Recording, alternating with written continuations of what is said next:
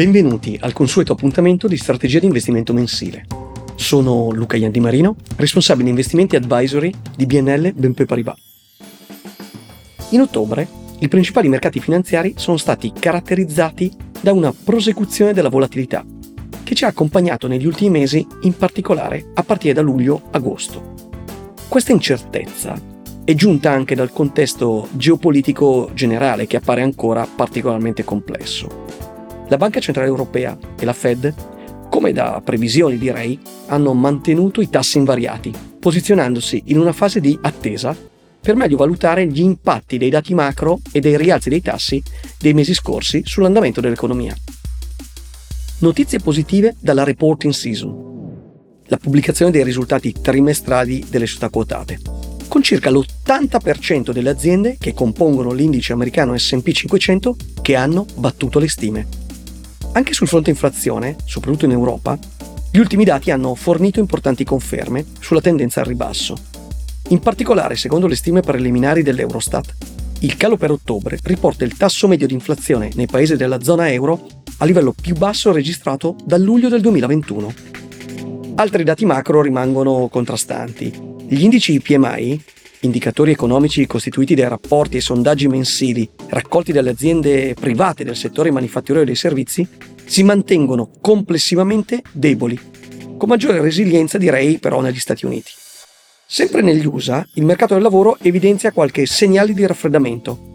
Il tasso di disoccupazione si porta al 3,9%, il livello più elevato dal gennaio 2022. Con riferimento alla strategia, manteniamo la posizione costruttiva di medio termine sull'azionario globale, con preferenze regionali per Eurozona, Regno Unito, Giappone, paesi emergenti, con selettività su America Latina. Healthcare, energia, materiali, finanziari e utilities europei sono le nostre preferenze settoriali. Confermiamo quindi un approccio diversificato e cauto ed evitiamo le aziende care e direi troppo indebitate. Lato obbligazionario, con rendimenti ancora elevati e volatilità, continuiamo a privilegiare il credito societario, l'investment grade, cioè l'alta qualità, con duration inferiore ai 5 anni. Sui governativi, preferenza per quelli americani con scadenze tra i 3 e i 5 anni per gli investitori direi che detengono posizioni denominate in dollari. Manteniamo la positività di medio termine su oro e metalli preziosi, petrolio e metalli di base, soprattutto impiegati nella transizione energetica. Invariato anche il target a 12 mesi del cambio euro-dollaro a 1,15. Grazie dell'ascolto, vi ricordo che abbiamo attivato una linea diretta su Big Match e sul mondo degli investimenti.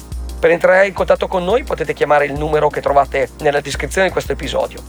Io vi do appuntamento al prossimo mese con un nuovo approfondimento sull'investment strategy di BNL BNP Paribas.